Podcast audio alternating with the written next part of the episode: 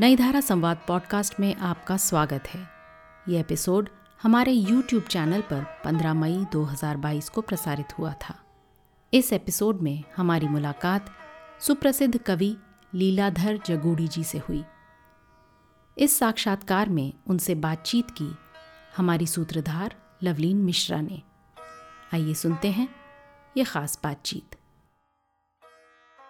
नमस्कार। नई धारा संवाद की एक नई कड़ी में आप सभी का बहुत बहुत स्वागत है। अगर अच्छा कवि और अच्छी कविता एक हो जाए तो प्रलय हो जाता है और एक नई दुनिया बनती है। ये मेरे शब्द नहीं है, ये हमारे आज के अतिथि के हैं, जो हैं लीलाधर जगुड़ी जी। लीलाधर जगुड़ी जी किसी भी परिचय के मोहताज नहीं है। उन्हें अनेकों सम्मानों से नवाजा गया है, जिसमें पद्मश्री, साहित्य अकादमी पुरस्कार रघुवीर सहाय सम्मान, व्यास सम्मान, बहुत सारे सम्मान शामिल हैं। तो उनका ज़्यादा वक्त ना लेते हुए मैं बातों का सिलसिला शुरू करती हूँ। जगुरी जी, आपका बहुत बहुत स्वागत है नई धारा संवाद में। ये हमारा वाकई सौभाग्य है कि आज आप हमारे साथ जुड़ रहे हैं। तो मेरे पास सवालों की बहुत बड़ी गट्ठर है और जैसे जैसे आप बात करेंगे और लालच बढ़ता जाएगा तो आप प्लीज़ हमारा साथ देते रहें और जवाब देते जाएँ।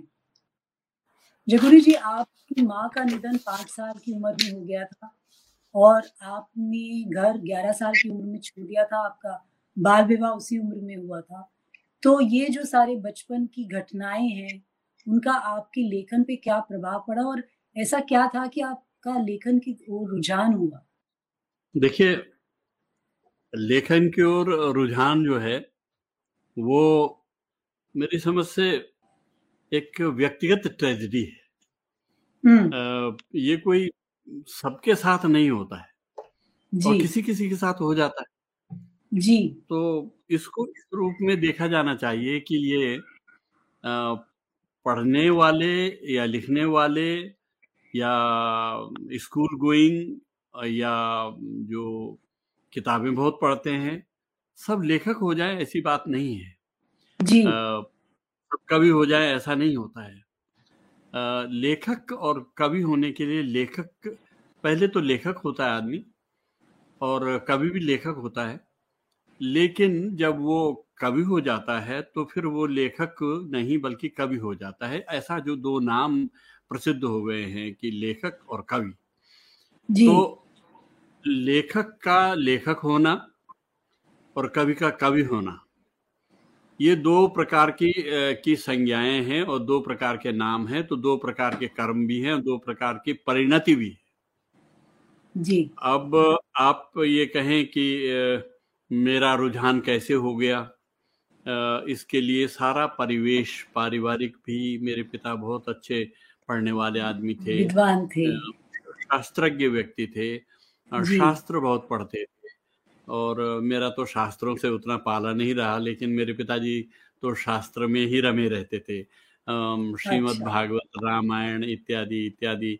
और फिर हमारे घर में गीता प्रेस का कल्याण आता था उस समय जब हम बच्चे थे। सोचे पहाड़ पे जहाँ पंद्रह दिन में तीस दिन में डाक आती थी ऐसे कोई रोज़ाना डाक नहीं आती थी वहाँ कल्याण पहुँच जाता था गीता प्रेस गोरखपुर का। तो ये भी एक सोचने वाली बात है कि कुछ लोग पहाड़ों की चोटियों पर भी बैठ करके अपना अ, अपनी पसंद की चीज़ें मंगा लेते थे। उन्हीं का शायद थोड़ा बहुत प्रभाव रहा होगा मेरे मन में। कल्याण में जो फोटोग्राफ्स होते थे भगवान के चित्र होते थे ईश्वर के तो लगता है कि ये फोटोग्राफर ये कुंवर की तरह तो नहीं पे जैसे मेरे घर में पहुँच गए वो ऐसे तो भगवान के घर में पहुँचते नहीं होंगे फोटोग्राफर कैसे वो फ़ोटो ले लेते हैं? तो मुझे बड़ा आश्चर्य होता था कि कैसे देखा होगा इन लोगों ने ईश्वर को। तब मुझे बाद में पता लगा कि ये सब कल्पनाएँ हैं। और कल्पनाएँ हैं तो कल्पना करने के लिए तो हम भी स्वतंत्र हैं भाई। सबसे पहले लेखक को कल्पना करने की आज़ादी मिलती है। और आज़ादी का हमने यही रूप देखा है सबसे पहले। और ये भी देखा है कि कविता में मनुष्य की अभिव्यक्ति की आज़ादी सबसे पहले दिखाई देती है। जब आज़ादी के आंदोलन राज्य स्तर पर सफल नहीं हुए थे, तब भी वाल्मीकि के जमाने में अभिव्यक्ति की आज़ादी शुरू हो गई थी। एक इसी से जुड़ा सवाल है कि आपने कहा है कि जो रास्ते घर को जाते हैं, वो रास्ते वहीं खत्म नहीं हो जाते, वो और रास्तों से जुड़ते हैं। आपने घर बहुत छोटी उम्र में छोड़ दिया, एक से ज़्यादा प्रदेश में रहे, फिर आप अपनी भाषा में भी लिखते हैं, हिंदी में भी लिखते हैं आपने संस्कृत सीखी हुई है। तो ये जो सारी भाषाओं का प्रभाव है इतनी सारी जगह पे रहने का काम करने का प्रभाव है वो सब के प्रभाव के बारे में आप हमें बताएँ। देखिए वो सारी चीज़ें मैं समझता हूँ जब आप एक मकान को देखते हैं ना बने हुए मकान को जी। तो आप उसकी ईंटें नहीं गिन सकते। आप उसकी खिड़कियाँ गिन सकते हैं उसके दरवाजे गिन सकते हैं और, और उसका दरवाज़ा पूरब को है कि पश्चिम को है उत्तर को है कि दक्षिण को ये देख सकते हैं। बस उसकी ईंटें नहीं गिन सकते। शायद व्यक्तित्व निर्माण में भी ईंटें गिनना बड़ा मुश्किल काम है। क्योंकि प्रत्येक दिन की एक अगर ईंट मान ली जाए तो फिर तीन तो एक ही वर्ष में हो जाती हैं। और फिर ज़िंदगी मेरी अस्सी वर्ष की हो गई है अस्सी से ऊपर चल रहा हूँ मैं तो इक्यासीवा वर्ष चल रहा है तो कितनी ईंटें होंगी मेरे पास? मेरे पास तो बहुत सारी ईंटें होंगी। मेरा पूछने का ये मतलब था जैसे आपने संस्कृत के लिए कहा है कि संस्कृत का एक गुणात्मक पक्ष ये है कि वो बहुत संक्षिप्त में बहुत कुछ कह पाने की क्षमता हम्म। रखती है हम्म।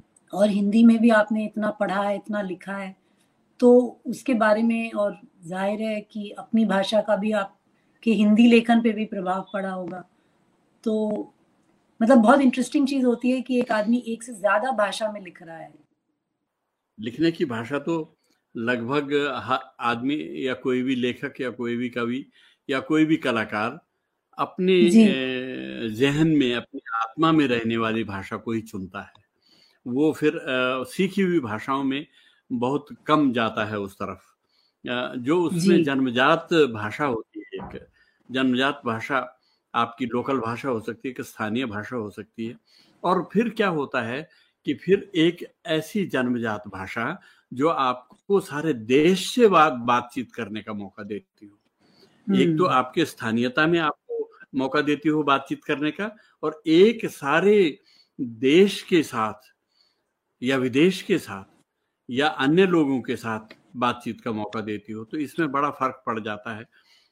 इसलिए भाषा का रोल मैं ये मानता हूँ कि वो मनुष्य की अपनी प्रवृत्तियों, अपनी वृत्तियों, अपनी चित्त वृत्तियों और अपने सपनों की भाषा होने की वजह से आप भाषा को महत्व देते हैं। अन्यथा आप भाषा माने लिखित भाषा।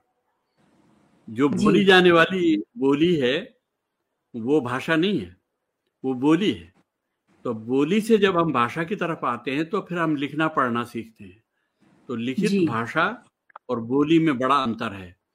और ज़्यादा जीवन ज़्यादा मनुष्य होने के सबूत बोलने चालने में ही होता है। लिखित तो जो पढ़ते हैं वो बाद में पढ़ते हैं बाद में देखते हैं।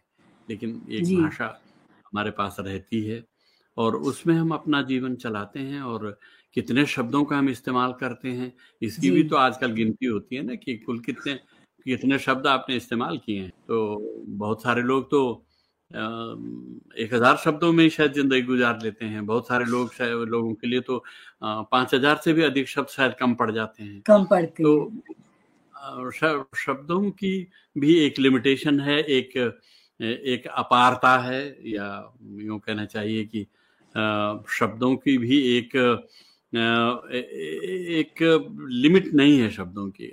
वो आप गढ़ सकते हैं उनको पढ़ सकते हैं और अपने जीवन में उनके व्यवहार को और आपकी कल्पना शक्ति की कोई लिमिट नहीं है। आपने प्रकृति को हाँ, कितनी सारी कविताएँ लिखी हैं। मतलब रेत हो रेगिस्तान हो पहाड़ हो पत्थर हो घास हो पानी हो तो प्रकृति के आप बहुत करीब भी रहे और ज़ाहिर है बहुत करीब से देखा, जांचा, जाना है। तो एक तो आप उसके बारे में थोड़ा बताएँ और दूसरा कि कोई कविता हमें पढ़ के भी सुनाए। मुझे आपकी घास वाली कविता बहुत अच्छी लगती है। प्रकृति के बारे में जो मनुष्य की सोच है, वो दो प्रकार की है। एक तो ये है कि जो आप बहुत सुंदर फूल देख लें, बहुत सुंदर पहाड़ देख लें, नदी देख लें और बहुत सारी, मैंने प्राकृतिक उत्पाद देख लें तो आपको लगता है कि आ, मैं प्रकृति के करीब आ गया हूँ वो भी प्रकृति के करीब जाना है। लेकिन दूसरा दूसरी प्रकृति ऐसी होती है जो मनुष्य प्रकृति के हिस्सा हिस्सा हिस्सा बन सके। अगर मनुष्य प्रकृति के हिस्सा बनने वाली प्रकृति को हम समझ। रहे हैं तो फिर शायद एक रचनात्मक प्रकृति की शुरुआत होती है वो केवल एक अच्छा जंगल देखने से नहीं होती एक बहती हुई नदी देखने से भी हो सकती है और नहीं भी हो सकती है लेकिन हम्म। इन सब चीज़ों के बावजूद आप अगर अपनी प्रकृति को उस प्रकृति से मिलाते हैं तो शायद हाँ। कोई एक नया परिणाम निकल सकता है जी आप कुछ पढ़ के सुनाना चाहेंगे अपनी ऐसी कविता से जो मैं सबसे पहले तो ये सुनाना भी चाहूँगा और कहना भी चाहूँगा।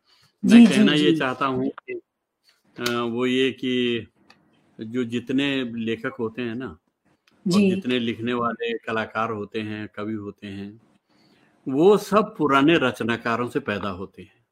जी। पुराने रचनाकारों से नया रचनाकारों का जन्म होता है। लोग सोचते हैं कि वो नए नए पैदा हुए हैं। ऐसा नहीं होता है। संस्कृति में साहित्य में पुराने लोगों से नए लेखक का नए कवियों का जन्म होता है। जी। जब पहले पुराने लोग न रहे हों ये तो आश्चर्य होता है कि वाल्मीकि कैसे पैदा हो गया उसके समय में पुराना कोई कवि रहा होगा पुराना समाज रहा होगा जी जिसका हमारे पास कोई रिकॉर्ड नहीं है। इसलिए वाल्मीकि अनायास तो पैदा नहीं हुआ होगा। उस उस परिस्थिति में तो वहाँ लोक समाज रहा होगा। लोक जीवन रहा होगा और लोक जीवन की चिंताएँ रही होंगी और वो संस्कृत में नहीं रही होंगी। वो चाहे जिस भी प्राकृत में रही हो किसी भी भाषा में रही हो उससे प्रभावित रहा होगा कवि और दूसरी हम्म। चीज़ मैं ये कहना चाहता हूँ कि जो पुराने रचनाकार हैं उनसे छुटकारा पाना चाहता है नए रचनाकार जब उन्हें जान लेता है तब। अगर वो उनको नहीं जानेगा तो अपना नया रास्ता भी नहीं तलाश पाएगा। तो इस तरह से मैं आपके इस जो आपकी पत्रिका है ये नई धारा इसके बारे में मैं थोड़ा सा दो शब्द धन्यवाद के कहना चाहता हूँ।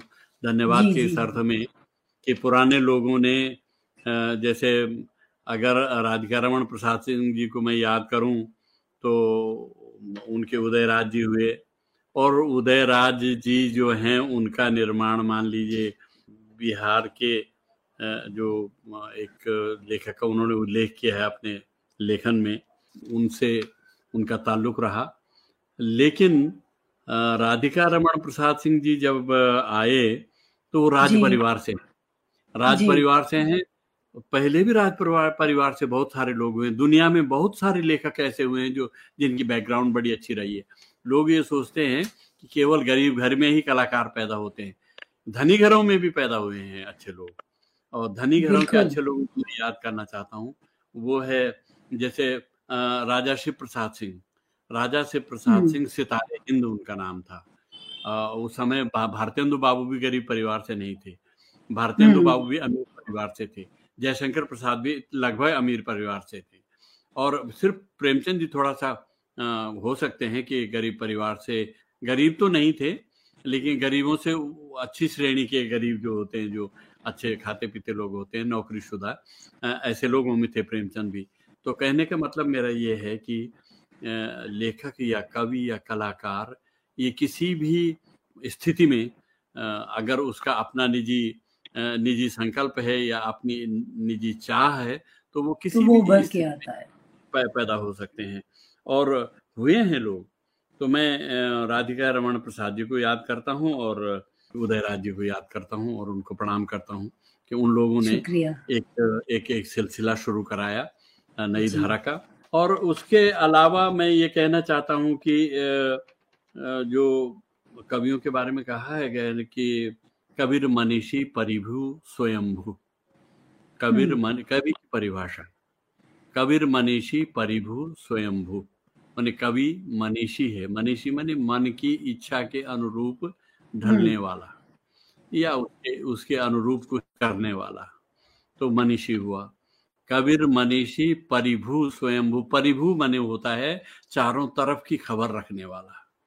है परिवार पर्यावरण से लेके अंतरिक्ष तक की और पाताल लोक तक की मतलब उसकी एक परिकल्पना करने वाला।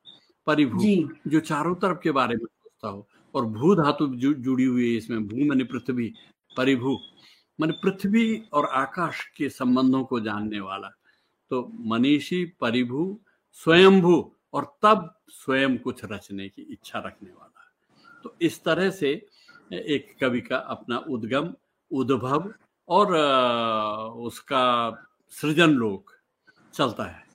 तो मैं, आपने जो सवाल पूछा, उसमें मैं यही जोड़ना चाहूँगा कि कवि शब्द का शाब्दिक अर्थ कुछ भी नहीं है। न शास्त्रों ने बताया है कि कवि माने क्या होता है और कविता माने क्या होता है। मैंने इसकी परिभाषा ये की कि कवि माने होता है कथन विशेष। कथन विशेष वाला कथन विशेष का शॉर्ट फॉर्म है कवि। कथन विशेष कवि। कवि माने कथन विशेष वाला कवि। और फिर क्या है कविता? कथन विशेष की तार्किकता। कथन हम्म। विशेष की तार्किकता कविता है। तो जो कवि और कविता अपरिभाषित है लगभग और वो अपरिभाषित ही बने रहे और इसी तरह कवि कविता चलती रहे और साहित्य चलता रहे तो अच्छा है। बहुत परिभाषा के पीछे भी नहीं पड़ना चाहिए कि परिभाषा भी होती रहेगी हर युग में होती रहती है। इसलिए कवि के साथ एक शब्द और जोड़ा गया है कवि कोविद अब कोविद माने क्या होता है? कोविद का सीधा अर्थ तो कुछ भी नहीं है। कोविद का अर्थ है दो तीन होते हैं। दो तीन अर्थ इसलिए होते हैं कि कोविद का मतलब है कि कौन है जो जानता है? हम्म। कोविद विद कौन है जो जानता है? और इसका एक अर्थ ये भी है कि कौन है जो नहीं जानता है? और कौन है कोविद कौन है जो कवियों से ज़्यादा जानता है? और कौन है जो कवियों को नहीं जानता? तो तब कभी कभी कोविद बनता है शब्द। अब आप मुझसे क्या पूछना चाहते हैं वो आप बता दीजिए मैं इंतज़ार कर रही हूँ कि आप कुछ अपना पढ़ के सुनाएँ। अच्छा अच्छा अच्छा। तो चलिए मैं अपने पे आ जाता हूँ। जी। हाँ। तो एक बुढ़िया का इच्छा गीत। एक बुढ़िया का इच्छा गीत। एक बुढ़िया का इच्छा गीत। जी। देखिए ये मेरी कविताओं में एक दिक्कत ये है कि मैं कविताओं के जो चालू विषय होते हैं उन पर उस तरह की कविताएँ नहीं लिखता हूँ। मैं अपने कुछ विषय ढूंढता हूँ और उन पर मैं कविताएँ लिखता हूँ। अब बुढ़िया पर कौन कविता लिखेगा? बच्ची पर तो लिख सकता है। पर अब सुनिए एक बुढ़िया का इच्छा गीत। जब मैं लगभग बच्ची थी वो बुढ़िया कह रही है। जी जी। जब मैं लगभग बच्ची थी तो हवा कितनी अच्छी थी। जब मैं लगभग बच्ची थी हवा कितनी अच्छी थी। अच्छी थी। घर से जब बाहर को आई लोहार ने मुझे दराती दी। उससे मैंने घास काटी। गाय ने कहा दूध पी। घर से जब बाहर को आई लोहार ने मुझे दराती दी। उससे मैंने घास काटी। गाय ने कहा दूध पी। दूध से मैंने घी निकाला। उससे मैंने दिया जलाया। जब मैं लगभग बच्ची थी हवा कितनी अच्छी थी। घर से जब बाहर को आई लोहार ने मुझे डराती दी। उससे मैंने घास काटी। गाय ने कहा दूध पी। दूध से मैंने घी निकाला। उससे मैंने दिया जलाया। उससे मैंने दिया जलाया। दिए पर एक पतंगा आया। उससे मैंने जलना सीखा। क्या दूध से मैंने घी निकाला। उसने उससे मैंने दिया जलाया। दिए पर एक पतंगा आया उससे मैंने जलना सीखा।, जलना सीखा। जलने में जो दर्द हुआ तो जलने में जो दर्द हुआ तो उससे मेरे आँसू आए। आँसू का कुछ नहीं गढ़ाया। आँसू का कुछ नहीं हम्म। गढ़ाया। आँसू का कुछ नहीं गढ़ाया गहने की परवाह नहीं थी। घास पात पर जुगनू चमके।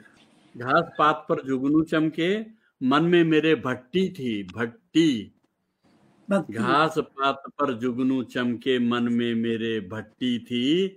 मैं जब घर के भीतर आई जुगनू जुगनू लुभा रहा था। इतनी रात इकट्ठी थी। घास पात पर जुगनू चमके मन में मेरे भट्टी थी। मैं जब घर के भीतर आई जुगनू जुगनू लुभा रहा था। इतनी रात इकट्ठी थी जब मैं लगभग बच्ची थी। हवा कितनी अच्छी थी। अच्छी थी। बहुत बहुत तो ये ये तो साहब एक, एक कविता हुई। और एक कविता छोटी सी और सुनाना चाहता हूँ वो ये है कि आ, मैं हर साल कुछ कविताएँ जब लिखता था तो प्रका, प्रकाशित करवाता था पत्रिकाओं में भेजता था तो जिसको पसंद आती थी वो छापते थे उसे। हरिवंश राय बच्चन जी ने एक किताब निकालनी शुरू की आ, अपने पसंद की कविताओं की। और उन्होंने मुझसे भी चाहा कि मैं अपनी कविताएँ भेजूं। तो हर साल मेरी एक कविता वो एक या दो कविताएँ वो अपने उस संग्रह में लेते थे। अच्छा। एक साल उन्होंने मेरी बड़ी बड़ी कविताएँ थी कोई कविता नहीं ली। तो उन्होंने मुझे चिट्ठी लिखी कि मैं एक चार लाइन की कविता तुम्हारी ले रहा हूँ तुम इसके अनुमति तो, तो मैं मैं नाराज़ हुआ उनसे। मैंने एक पत्र लिखा कि साहब ऐसा अन्याय आप क्यों कर रहे हैं? मैंने तो बड़ी बड़ी कविताएँ लिखी। उन्होंने कहा नहीं देखो जो मुझे पसंद है ना वही मैं मैं इस इस समय वही छापूँगा। वो चार लाइनें मैं आपको सुना चाहता हूँ जो उन्होंने अच्छा। उस किताब में चुनी। और उसमें उन्होंने बताया जब मैं बहुत नाराज़ हुआ तो उन्होंने कहा कि मैं पहली बार मौलिकता शब्द का अर्थ जान पाया हूँ। ये, ये बड़ा बड़े कवि के लक्षण थे। उन्होंने मुझे चिट्ठी लिख करके कहा कि इस कविता की वजह से मैं मौलिकता शब्द का पहली बार अर्थ समझ पाया हूँ। अब ये कविता आप सुनिए। मौलिकता। शीर्षक है इसका मौलिकता और पंक्तियाँ हैं इसमें चार या पाँच। जड़ें वही हो जड़ें वही हूँ। वही हूँ। वही हूँ वही वही जड़ें वही हूँ उसी तने पर वही टहनिया हूँ। जड़ें वही हूँ उसी तने पर वही टहनिया हूँ। ज़्यादा अच्छे लगते हैं तब नए पत्ते। उसी तने हाँ। पर वही टहनिया हूँ। ज़्यादा अच्छे लगते हैं तब नए पत्ते। वरना नए पौधे में तो वो होते ही है। वरना नए पौधे में तो वो होते तो ही हैं। होते ही नहीं। होते ही हैं। देखे हैं कभी नए पौधे में पुराने पत्ते? देखे हैं कभी नए पौधे में पुराने पत्ते? बस यही तक ये कविता है जड़े वही हों उसी तने पर वही टहनिया हों। ज़्यादा अच्छे लगते हैं तब नए पत्ते। ज़्यादा अच्छे लगते हैं तब नए पत्ते वरना नए पौधे में तो वो होते ही हैं। कितने कम में आपने मौलिकता जैसी बड़ी बात समझा दी और कह दी? लीलाधर जी आपने एक हाँ। जगह कहा है कि जो रचना है वो बना बनाया मक्खन नहीं है। हाँ सही आप कह रहे हैं। साहित्य की का निर्माण बोल साहित्य की सेवा बोलते हैं। दरअसल आदमी साहित्य की सेवा कर रहा होता है। हाँ अब देखिए मैं एक कविता और सुनाता हूँ आपको। जी जी। आ, ये, ये तथाकथित प्रेम कविताओं में शामिल है। इस अब आप मेरा प्रेम भी देखिएगा कि प्रेम किस तरह का कि उसकी अभिव्यक्ति में मेरे यहाँ किस तरह से है। जी। ये कविता है आऊँगा। आऊँगा। आऊँगा आऊँगा जी हाँ आऊँगा आई विल कम। यस। एक अनाज की खुशबू का नए अनाज की खुशबू का पुल पार करके मैं तुम्हारे पास आऊँगा। नए अनाज की खुशबू का पुल पार करके मैं तुम्हारे पास आऊँगा, जो ही तुम मेरे शब्दों के पास आओगे। नए अनाज की खुशबू का पुल पार करके मैं तुम्हारे पास आऊँगा, जो ही तुम मेरे, जो ही तुम मेरे शब्दों के पास आओगे। मैं तुम्हारे पास आऊँगा, जैसे बादल पहाड़ की चोटी के पास आता है। मैं तुम्हारे पास आऊँगा जैसे बादल पहाड़ की चोटी के पास आता है और लिपट जाता है। मैं तुम्हारे पास आऊँगा जैसे बादल पहाड़ की चोटी के पास आता है और लिपट जाता है, जैसे, जिसे वे ही देख पाते हैं जिनकी गर्दनें उठी हुई हैं। मैं तुम्हारे पास आऊँगा जैसे बादल पहाड़ की चोटी के पास आता है और लिपट जाता है, जिसे वे ही देख पाते हैं जिनकी गर्दनें उठी हुई हों। मैं वहाँ तुम्हारे दिमाग में जहाँ एक मरुस्थल है आना चाहता हूँ। मैं हम्म। वहाँ जहाँ मैं वहाँ तुम्हारे दिमाग में जहाँ एक मरुस्थल है आना चाहता हूँ। मैं आऊँगा मगर उस तरह नहीं। मैं आऊँगा मगर उस तरह नहीं बरबर लोग जैसे कि पास आते हैं। उस तरह भी नहीं गोली जैसे कि निशाने पर लगती है। मैं हाँ। आऊँगा मगर उस तरह नहीं बरबर लोग जैसे कि पास आते हैं। उस तरह भी नहीं गोली जैसे कि निशाने पर लगती है मैं आऊँगा मैं आऊँगा आऊँगा तो उस तरह जैसे कि हारे हुए थके हुए में दम आता है। मैं आऊँगा आऊँगा तो उस तरह जैसे कि हारे हुए थके हुए में दम आता है। क्या बात तो इस तरह से एक कविता मैं और सुनाना चाहता हूँ आपको। उससे पहले मैं एक सवाल पूछ लूँ? जी हाँ जी हाँ पूछिए पूछिए पूछिए। वो तो तो बहुत अच्छा है उससे मुझे और आराम मिलेगा। जी हाँ।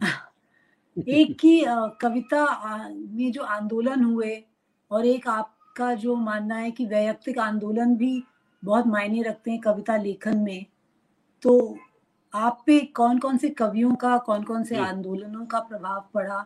और आप में वो अगर कोई परिवर्तन लाए तो आप उस परिवर्तन के बारे में प्लीज़ बताएँगे। कौन से परिवर्तन? आपकी अपनी लेखन शैली में अगर इन प्रभावों से जो परिवर्तन आए जो आपने उन्नीस आपने आ, मतलब लिखना तो बहुत पहले शुरू उन्नीस जी? जी हाँ। उन्नीस सौ चौसठ में जो पहली, तो पहली किताब आई। हाँ और उसके बाद आपके क्या क्या लिखने में आपके विकास हुआ जो पहली हुआ। जो पहली किताब आई वो ये है उन्नीस की। शंखमुखी शिखरों। पर। जी। शंखमुखी शिखरों पर। जी। है ना? ये है। और इसमें देखिए एक बड़ी विशेषता ये है कि रोरिक की पेंटिंग है इस पर। ये रोरिक अच्छा। बहुत बड़ा चित्रकार जी, हुआ जी, है। जी, हिमाचल। उसने नहीं उसने हिमालय को नए ढंग से देखा है। उसने हिमालय को वैसे नहीं देखा है जैसे हम बर्फ़ से ढके हुए पहाड़ के रूप में देखते हैं।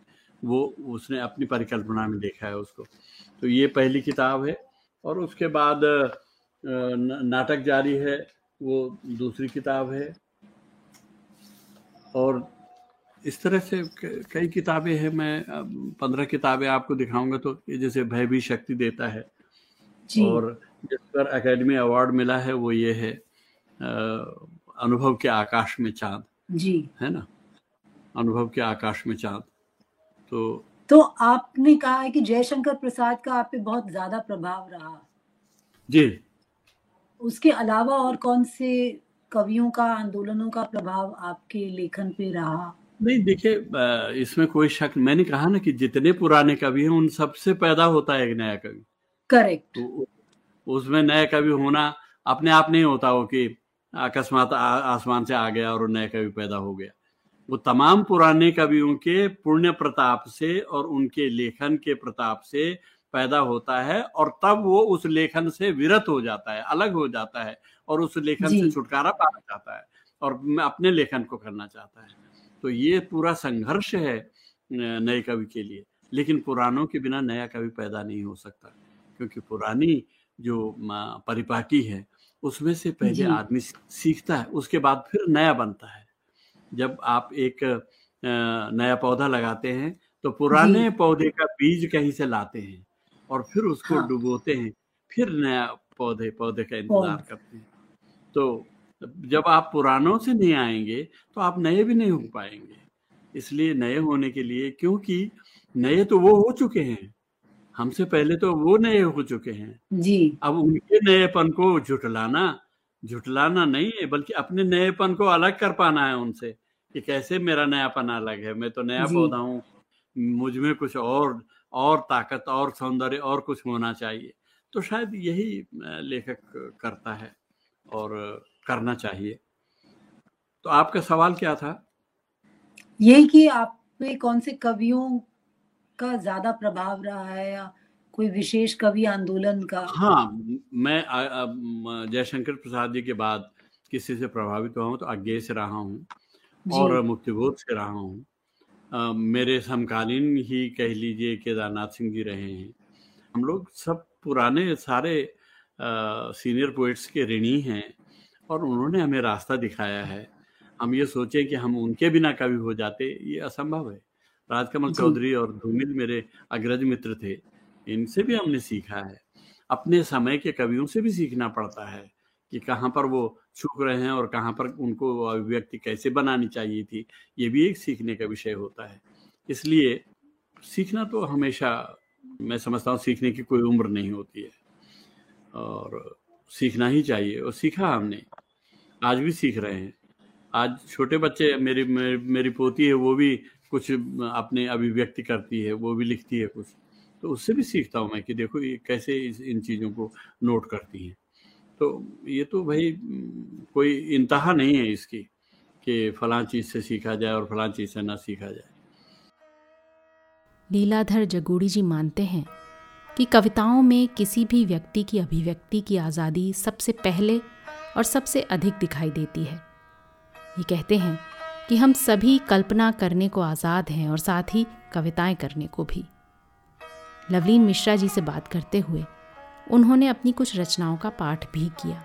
आइए सुनते हैं इसके आगे की बातचीत। मैं एक कविता सुनाना चाह रहा था आपको। अकेला। अकेले पर बहुत लिखी है कविताएँ लोगों ने है ना? हम्म। मैंने भी अकेले पे कविता लिखी है देखिए। तारीखें भी तीस और आदमी अकेला। तारीखें भी तीस और आदमी अकेला। हफ़्ते भी चार और आदमी अकेला। महीने भी बारह और आदमी अकेला। ऋतुएँ भी छह और आदमी अकेला। आदमी अकेला। तारीखें भी तीस और आदमी अकेला हफ़्ते भी चार और आदमी अकेला महीने भी बारह और आदमी अकेला ऋतुएँ भी छह और आदमी अकेला ऋतुएँ भी छह और आदमी अकेला वर्ष भी अनेक और आदमी अकेला काम भी बहुत से और आदमी अकेला। आदमी अकेला। तो ये बहुत तो थी बहुत उम्दा। अकेला और एक कविता मैं ढूंढ रहा था जो वो शायद मिल जाए तो मैं वो आपको सुनाना चाहता था। अ, ये इसका शीर्षक है रोज एक कम। रोज हम में से कोई चला जाता है रोज हम में से कोई खो जाता है रोज हम में से कोई लापता हो जाता है। सबके सब हम कभी गायब नहीं होते सबके सब हम कभी नहीं होंगे खत्म। सबके सब हम कभी गायब नहीं होते सबके सब हम कभी नहीं होंगे खत्म। रोज हम में से एक ना एक का चला जाना। रोज हम में से एक न एक का खो जाना। रोज हम में से एक न एक का कम हो जाना। घड़ी दो घड़ी में जाते हैं हम। रोज हम में से एक न एक का खो जाना। रोज हम में से एक न एक का कम हो जाना। घड़ी दो घड़ी में भूल जाते हैं हम। लेकिन ताजुब है। लेकिन ताजुब है कभी भी एक कभी भी उस एक का खाना नहीं बचता। लेकिन ताजुब है कभी भी उस एक का का खाना खाना नहीं नहीं बचता। कभी भी उस एक के सोने की जगह सोनी नहीं रहती। कभी भी लेकिन ताजुब है कभी भी उस एक का खाना नहीं बचता। कभी भी उस एक के सोने की जगह सोनी नहीं रहती। हम में से कोई उसका खाना खा जाता है। हम में से कोई उसकी जगह सो जाता है। हम में से कोई उसकी जगह काम पर लग जाता है। हम में से लेकिन ताजुब है। कभी भी उस एक का खाना नहीं बचता। कभी भी उस एक के सोने की जगह सोनी नहीं रहती। हम में से कोई उसका खाना खा जाता है। हम में से कोई उसकी जगह खो जाता है। सो जाता है। हम में से कोई उसकी जगह सो जाता है। हम में से कोई उसकी जगह काम पर लग जाता है। हम में से कोई उसकी जगह बैठ जाता है। हम में से फिर कोई चला जाता है, फिर कोई खो जाता है, फिर कोई कम हो जाता है।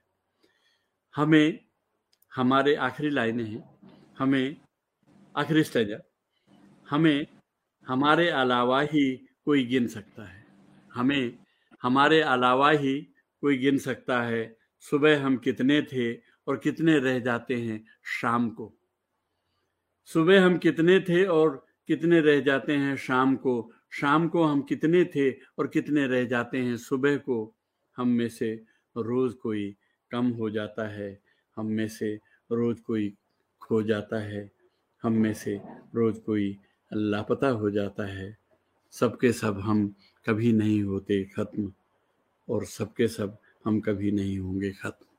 हम में से रोज कोई चला जाता है। वाह बहुत तो- बहुत अच्छा।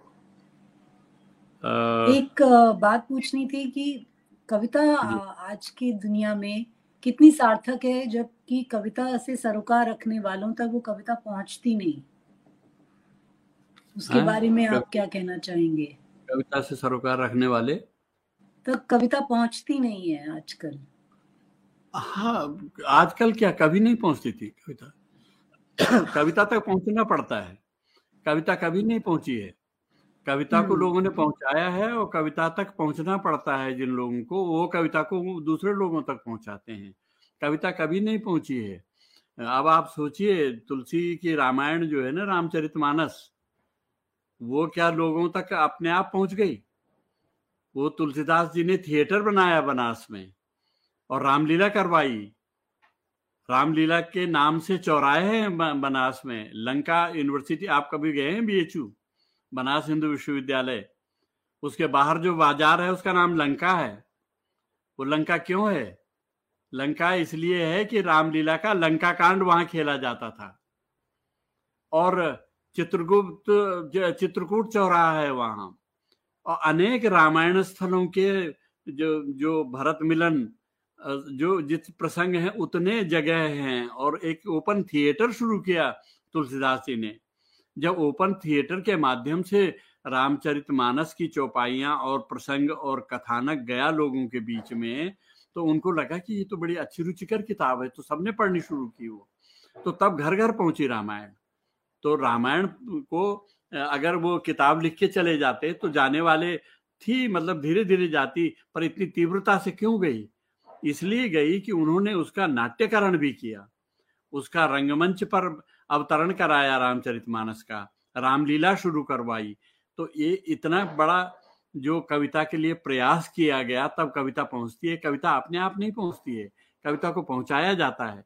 जो लोग ये सोचते हैं कि वही बड़े कवि हैं जिनकी कविता जनता तक पहुँच गई है, वो भी भूल में है। और वो लोग, क्योंकि बहुत सारे विस्मृत लोग बाद में खोजे गए, उनकी चीज़ें याद हैं लोगों को। और बहुत सारे उस समय जो हुए हैं, उनकी चीज़ें लोग भूल जाते हैं। हो सकता है कि बाद में शायद कोई फिर से जन्म ले। कवि को भी फिर से जन्म, कविता को भी फिर से जन्म लेना पड़ता है। वो अपने समय में जो कविता पिछड़ जाती है, अगर उसमें ताकत होगी तो फिर से जन्म लेगी वो कविता।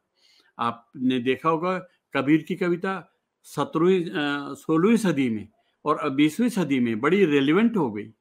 कबीर तो चौदहवीं सदी के कवि हैं। चौदहवीं सदी की कविता और रिलेवेंट हो गई बीसवीं सदी में क्यों?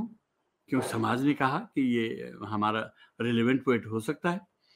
इसी तरीके से तुलसीदास स्वयं रेलिवेंट हैं वो भी प्रासंगिक कवि हैं। इसी तरह से आप देखेंगे सूरदास सूरदास को जब आप बाल साहित्य की बात करते हैं, आज लोग चिड़िया, आई चिड़िया आई बहुत लिखते हैं, लेकिन तुलसीदास, वो सूरदास के यहाँ जो चिड़ियों पर और जो चाँद पर और बच्चे, बचपन पर, जो कृष्ण के बचपन पर कविताएँ, वो कविताएँ तो आपने देखी नहीं, आपने हमने देखी नहीं है। और उनको, पर कभी विचार ही नहीं किया। उनको हमने कोर्स तक से निकाल दिया बाहर। ये तो बड़ा अन्याय किया ना हमने, कविता तो पहुँची हुई थी हम तक, लेकिन हमने कोर्स में से भी हटा दिया बहुत सारी कविताओं को। इसलिए कि, अरे वो पुराना जमाना था, ऐसा नहीं है। बच्चों को, आपको पुरानी चीज़ें भी दिखानी चाहिए, नई चीज़ें भी दिखानी चाहिए। और तब पता लगता है कि जो नई चीज़ें हैं, वो पुरानी चीज़ों का जन्म हो रखा है उनमें। तो इसीलिए मैं कहता हूँ कि पुरानों से नए का जन्म होता है। हमको पुराने कवियों को पढ़ना चाहिए।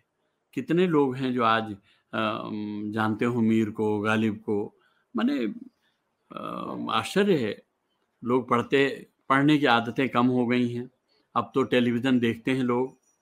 अब तो मोबाइल पर देखते हैं, जो चीज़ें आ गई वो उनको लगता है कि पसंद करने लायक हैं और यही देखनी चाहिए। लेकिन जो दिखाई नहीं दे रहा है, उसको नहीं देखना चाहते हैं, जो कि देखना चाहिए था। तो अब यही देखना है कि आप कितना दिखा सकते हैं, कविता कितनी पहुँचा सकते हैं लोगों तक। ये आप लोगों पर भी और हम सब लोगों पर निर्भर करता है कि हम कविता को कितना पहुँचा पाते हैं। और कोई ज़रूरी नहीं है कि जो, आपने देखा होगा कि पिछले पिछले बहुत सारे कवि अब हमारे बीच नहीं है, लेकिन उनके बिना कवि सम्मेलन नहीं होते थे। वो कवि सम्मेलनों में छाए हुए रहते थे। उनकी कविता कहाँ है आज? कविता, उनकी कविता भी हमें, अगर अच्छी थी तो हमें संवारनी चाहिए। उसको रिकॉर्ड करना चाहिए, उसको रखना चाहिए। और केवल कवि सम्मेलन से ही कविता नहीं जीने वाली है। कविता जीवन के संपर्क में और समकालीनता के संपर्क में पहले तो उसको समकालीनता में आना पड़ेगा तब उसको दीर्घकालीनता की ओर जाना पड़ेगा। दीर्घकालीनता के बिना समकालीनता अधूरी है इसलिए दीर्घकालीनता को समकालीनता से जोड़ना बहुत आवश्यक है और तभी कविता लोगों तक जा पाएगी। कविता आपने बहुत तो महत्वपूर्ण बात बोली। ये तो ये सोचना कि कविता नहीं जा रही है हम कितना पहुँचा रहे हैं कविता को या कविता तक हम कितना जा रहे हैं? इस इस पर भी कभी विचार करना चाहिए। आप कुछ और सुनाने वाले थे? हाँ मैं सुना देता हूँ। एक कविता है पेड़। नदियाँ कहीं भी नागरिक नहीं होती। नदियाँ कहीं भी नागरिक नहीं होती और पानी से ज़्यादा कठोर और काटने वाला कोई दूसरा औज़ार नहीं होता। नदियाँ कहीं भी नागरिक नहीं होती और पानी से ज़्यादा कठोर और काटने वाला कोई दूसरा औज़ार नहीं होता।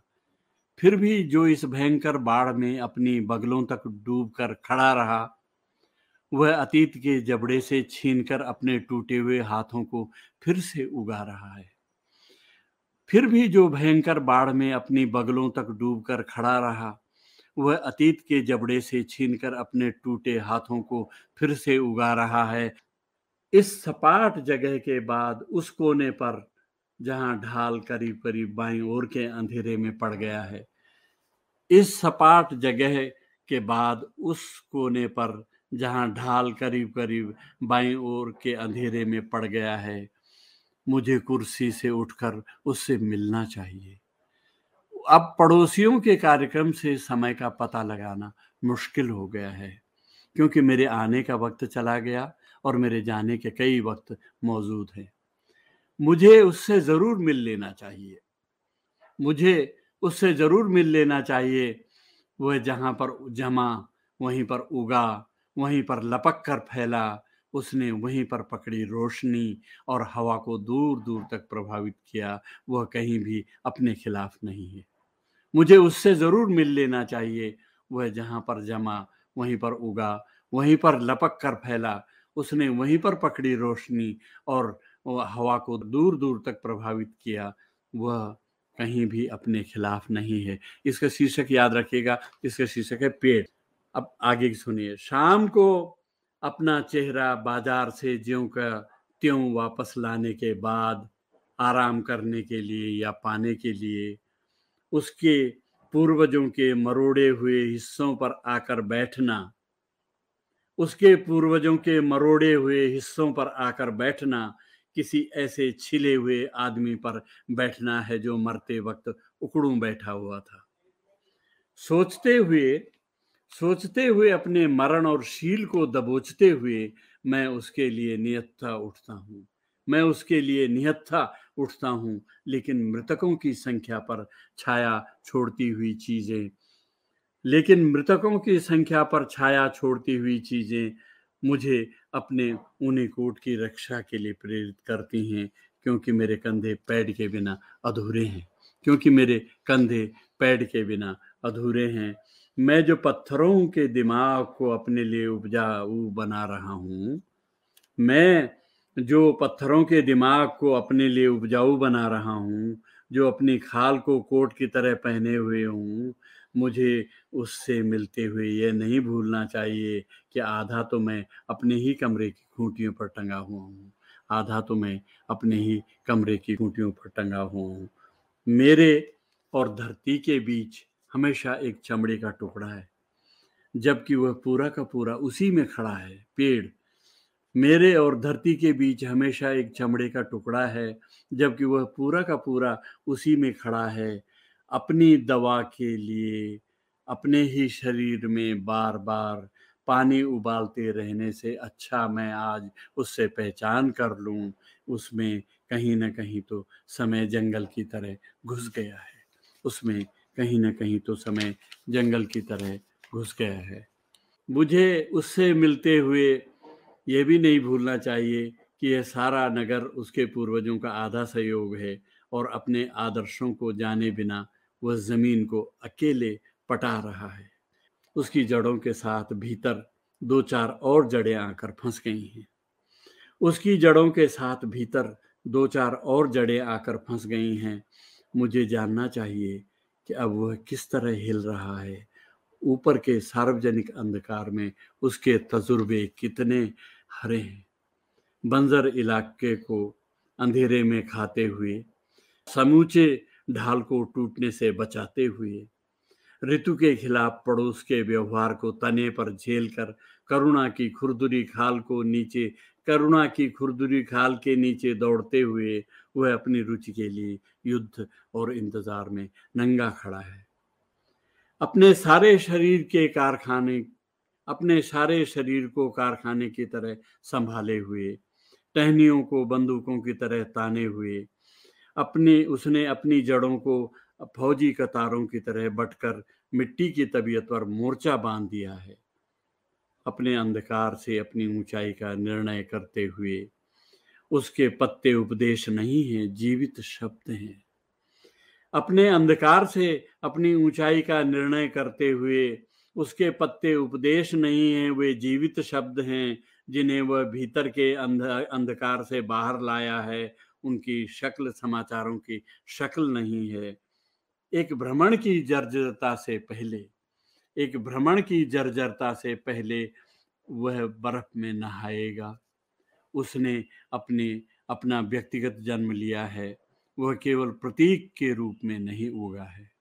उसने अपना व्यक्तिगत जन्म लिया है, वह केवल प्रतीक के रूप में नहीं उगा है। अगली लड़ाई के लिए मौसम की जासूसी में वह अपने गुरिल्ला संसार को तय खाने में तैयार कर रहा है। अगली लड़ाई के लिए मौसम की जासूसी में वह अपने गुरिल्ला संसार को तय खाने में तैयार कर रहा है। विषाद और अनुभव के शब्दग्रस्त पत्तों को गिराते हुए। उसकी आँखों में अनेक इच्छाओं के कोमल सिर हैं। उसकी आँखों में अनेक इच्छाओं के कोमल सिर हैं। उन्हें जब वह निकालेगा तो बचपन की मस्ती में हवा, रोशनी और सारे आकाश को दूध की तरह पी जाएगा। वह कोशिश कर रहा है कि एक ही हफ़्ते में ज़िंदगी को तहलके की तरह मचा दे। वह कोशिश कर रहा है, अंतिम स्टेंजा है। वह कोशिश कर रहा है कि एक ही हफ़्ते में ज़िंदगी को तहलके की तरह मचा दे। आओ और मुझे सिर ऊँचा किए हुए, उससे ज़्यादा जूझता हुआ, ये मत भूलिएगा कि इसका शीर्षक पेड़ है। आओ, और मुझे सिर ऊँचा किए हुए, उससे ज़्यादा जूझता हुआ, उससे ज़्यादा आत्मनिर्भर कोई आदमी बताओ। आओ और मुझे सिर ऊँचा किए हुए उससे ज़्यादा जूझता हुआ, उससे ज़्यादा आत्म आत्मनिर्भर कोई आदमी बताओ, जो अपनी जड़ें फैलाकर मिट्टी को खराब होने से बचा रहा हो, जो अपनी जड़ें फैलाकर मिट्टी को खराब होने से बचा रहा हो। लीलाधर जी, इसी से जुड़ा एक सवाल है कि आप उत्तराखंड के निवासी हैं तो उत्तराखंड की संस्कृति उत्तराखंड में जब से वो अपने आप में एक प्रदेश बना है आपने और आप इस किसी संस्था के अध्यक्ष भी रहे हैं उत्तराखंड के। हाँ संस्कृति तो, विभाग के। जी तो उत्तराखंड के बारे में आप कुछ कहना चाहेंगे उसके? देखिए उत्तराखंड जो है वो यूपी से पैदा हुआ एक जी। प्रदेश है। यानी ये पुराना यूपी है और अब उसका नाम उत्तराखंड है। और पहली चीज़ तो मैं ये कहना चाहूँगा कि लोग उत्तरा उत्तराखंड का अर्थ ही नहीं समझते। उसको उसका अर्थ क्यों नहीं समझते पता नहीं। वो उत्तराखंडियत वगैरह वगैरह ऐसे शब्द इस्तेमाल करते हैं। खंडियत तो विच्छिन्नता के लिए कहते हैं किसी चीज़ को अलग करने के लिए वो खंडियत होती है। उत्तराखंड ये उत्तर अखंड से बना है। ये बहुत से लोग कहते हैं कि उत्तरा जो थी महाभारत वाली उसका प्रदेश है ऐसा नहीं है। वो यहाँ से कोई ताल्लुक नहीं उसका। तो उत्तराखंड उत्तरा उत्तर अखंड से उत्तराखंड बना है। अखंड उत्तर से उत्तराखंड शब्द बना है। उत्तर अखंड इसकी संधि होगी उत्तर धन अखंड। जी। तब बनेगा उत्तराखंड। अब लोग उसको उत्तराखंड कह देते हैं। तो उत्तराखंड तो हुआ कि उतरा हुआ खंड है। उत्तराखंड जैसे उत्तर प्रदेश। अब उत्तर प्रदेश था। उत्तर प्रदेश का नाम तो अंग्रेज़ी में यूनाइटेड स्टेट था यूनियन ऑफ़ स्टेट्स था पहले संयुक्त प्रांत। United Province United Province Province था अंग्रेज़ों के टाइम पे उत्तर प्रदेश नहीं था। यूनाइटेड प्रोविंस जब पहले गोविंद वल्लभ पंत जी जब पहले इसके मुख्यमंत्री हुए सबसे पहले तो उनके सामने ये प्रश्न था कि इसको अंग्रेज़ी में नहीं रखना चाहते हैं हम यूनाइटेड प्रोविंस। यूनाइटेड प्रोविंस का कुछ नाम होना चाहिए। तो बहुत से नाम उन्होंने मांगे लोगों से और फिर अंत में ये नाम फाइनल किया गया। इसमें बौद्धिक चातुर्य ये है कि किस तरीके से उत्तर प्रदेश शब्द चुना गया। उत्तर प्रदेश। उत्तर प्रदेश इसको नॉर्थ प्रोविंस नहीं था इसका नाम। यूनाइटेड प्रोविंस था। यूनाइटेड प्रोविंस का अंग्रेज़ी में शॉर्ट फॉर्म था यूपी। यूनाइटेड प्रोविंस का शॉर्ट फॉर्म था यूपी। जी। है ना? तो यूपी वो यूपी रखना चाहते थे हिंदी में इसका नाम। तो इसका अर्थ था यूनाइटेड प्रोविंस उन्होंने ऐसा शब्द हिंदी में ढूंढवाया जो हिंदी में रखने के बाद उसका शॉर्ट फॉर्म भी यूपी हो जाए। वही रहे। तब उत्तर प्रदेश रखा गया। उत्तर उत्तर प्रदेश का शॉर्ट फॉर्म भी यूपी बनता है। तो उत्तराखंड जब से अपने आप में एक प्रदेश बना है उसकी हाँ। संस्कृति को संभालने या प्रिजर्व करने की कोशिश कितनी कामयाब रही है? देखिए अभी तक तो कुछ दिखता नहीं है, ज़्यादा। बहुत नहीं दिखता है। ठीक है, प्रदेश अलग बन गया। लेकिन अभी कोई सांस्कृतिक चेतना, सांस्कृतिक संरक्षण की चेतना ये है नहीं। ये राजनीतिज्ञों में नहीं है, इस पीढ़ी में नहीं है। तो वो सांस्कृतिक चेतना तो लानी पड़ेगी और उसको, उससे परिचित कराना पड़ेगा। तो ये तो वो अब जो राजनीति करेंगे और राजनीति हो रही है और बहुत अच्छी हो रही है। तो अब उत्तराखंड का क्या स्वरूप होगा ये तो वो लोग तय करेंगे ना। आपने अपनी भाषा में भी लिखा है। हाँ, आपने अपनी अपनी भाषा में तो आप वो कुछ सुनाना चाहेंगे हमें? नहीं देखिए वो तो मुझे याद नहीं पूरा लेकिन वो बड़ा लोकगीत है और बड़ा प्रसिद्ध लोकगीत है। कोई नहीं जानता कि मैंने लिखा है उसको। वो असल में ऐसा है कि हमारे यहाँ एक सेम मुखे में एक जगह है प्रताप नगर ब्लॉक में। टेहरी ज़िले में। जी। वहाँ श्री कृष्ण का मंदिर है। और उसमें लोकगीत ये है कि कृष्ण यहाँ आया। अब हम्म, ये परिकल्पना है या या वास्तविकता है इसका तो मुझे नहीं पता क्योंकि इतिहास में लोक इतिहास में तो मिलता है इसका वर्णन। पर इतिहास जो लिखा गया उसमें तो नहीं मिलता कि कृष्ण उत्तराखंड में आया हो। नहीं मिलता है।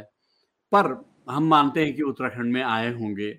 उनको एक जगह की ज़रूरत थी और उनको सेम मुखे में एक जंगल अ, में एक जगह एक रमोला जी ने दी रहने के लिए। तो कहने का मतलब ये है कि मैंने भी उसी विषय पर एक गीत लिखा था और उसके उसका उसकी मुझे जो शुरुआत की पंक्तियाँ वो याद हैं कि इन जगह भगवान तुम लेना अवतार। हे ईश्वर तुम हम्म, ऐसी जगह अक्सर अपने अवतार लेने के लिए चुनते हो। कैसी जगह चुनते हो कि जहाँ बाघ तो चौकीदारी करता हो। हम्म, और और बाघ तो पहरेदारी करता हो और भालू चौकीदारी का काम करता हो। तो इस तरीके से अच्छा। उसका अभिप्राय ये है कि जितने जंगली जानवर हैं उन सबको आपने अपने अगल बगल और पड़ोसों में बिठा रख है लिया हाँ। रख लिया? क्योंकि आप जंगल में रहते हैं तो आपको मनुष्य तो मिले नहीं वहाँ। आपने जानवरों को अपने पास बिठाया उनको अपने हाँ। पास अपने साथ रखा ऐसा लगता है कि जा, जा, जानवरों की हिफाजत करने के लिए भी आप ही पैदा हुए हैं और उनको भी रास्ते में लाने के लिए आप ही पैदा हुए हैं और तो हमको भी रास्ते पे ले आइए। कुछ इस तरह का भाव है उस गीत अच्छा। का। और अब मुझे वो याद नहीं है वरना मैं तो उसको गाता भी था। तो पर अब अच्छा। उसको अधूरा सुनाना ठीक नहीं है मैं उसका भावार्थ बता रहा हूँ आपको कि इसमें जब कभी भी यहाँ से वहाँ जाओ इधर से उधर जाओ और इधर से उधर सामने देखो तो बस हिमालय दिखाई देता है। और हिमालय जो दिखाई देता है तो फिर वो तो सफ़ेद है। लेकिन कृष्ण तो सांवला है और जिस जंगल अच्छा। में रहता है उस जंगल उस उस जंगल का भी रंग सांवला है। वन भी सांवला है कृष्ण भी सांवला है और और सामने सफ़ेद हिमालय है। इनकी कोई आपस में संगति नहीं है लेकिन आप हैं कि सारे इस असंगतियों में संगति पैदा कर देते हैं। तो इसलिए आप महान हैं आप आप ऐसी जगह अवतार लेते हैं। आप ऐसी विरोधी परिस्थितियों में अवतार लेते हैं। कुछ इस तरह उस गीत का भाव है। तो आपने उसकी भी याद दिलाई इसके लिए धन्यवाद। जो नए और उभरते कवि हैं उनको आप क्या कहना चाहेंगे? हाँ उनको तो मैं ये कहना चाहूँगा पहली चीज़ तो ये कहना चाहूँगा कि पुराने कवियों को ज़रूर पढ़ो। अगर पुरानों को नहीं पढ़ोगे तो नए नहीं हो पाओगे। क्योंकि नए तो आप हैं ही। आप कहें ना कहें, नए तो आप हैं ही, पर सवाल ये है कि जो नए थे और पुराने हुए, क्या उनका नया होना और पुराना होना आप जानते हैं? कि वो कैसे पुराने पड़ गए? और कैसे वो नए बने थे? जब आप उनका नया पुराना होना जानेंगे, तभी आप अपना नया पुराना होना जान पाएँगे। तो इसलिए मैं नए कवियों से यही कहूँगा कि आप पहले पुराने कवियों को ज़रूर पढ़िए। क्योंकि पुरानी कविता से जब आप उस स्कूल से निकलेंगे, तब आप नई कविता ही रच पाएँगे। अन्यथा आपको, हो सकता है भूल से पुरानी ही कविता लिख रहे हों, क्योंकि आपने पढ़ी नहीं पुरानी कविताएँ। तो पुरानी कविताओं में जाइए और वहाँ से नए होकर आइए, नए होने की प्रेरणा लेकर आइए कि अब मुझे वो वो तो नहीं लिखना है, वो तो लोग लिख चुके हैं। वो मुझे नहीं दोहराना है, मुझे तो कुछ नया करना है। तो नया करने के लिए पुराने में से निकलना गुजरना बहुत ज़रूरी है। मैं ये संदेश नए लोगों को देना चाहूँगा। बहुत बढ़िया बहुत बढ़िया। आपसे बात करने का सिलसिला जारी ही रखना चाहती हूँ लेकिन समय कह रहा है कि बस आज के लिए काफ़ी है आगे और बातें करने के लिए फिर से सहयोग बनेगा। तो आपका बहुत बहुत शुक्रिया कर रही हूँ। नई धारा की ओर से और मेरे लिए तो बहुत बड़ा सौभाग्य रहा। कि आप जैसे कवि से मैं बातचीत कर पाई। Thank you thank you thank you so much इस पॉडकास्ट को सुनने के लिए बहुत बहुत धन्यवाद। हमें उम्मीद है कि ये बातचीत आपको ज़रूर पसंद आई होगी। आप संवाद के सभी पुराने और नए एपिसोड्स यूट्यूब पर देख सकते हैं। इसकी जानकारी पॉडकास्ट के डिस्क्रिप्शन में उपलब्ध है। जल्द ही आपसे फिर मुलाकात होगी। नमस्कार।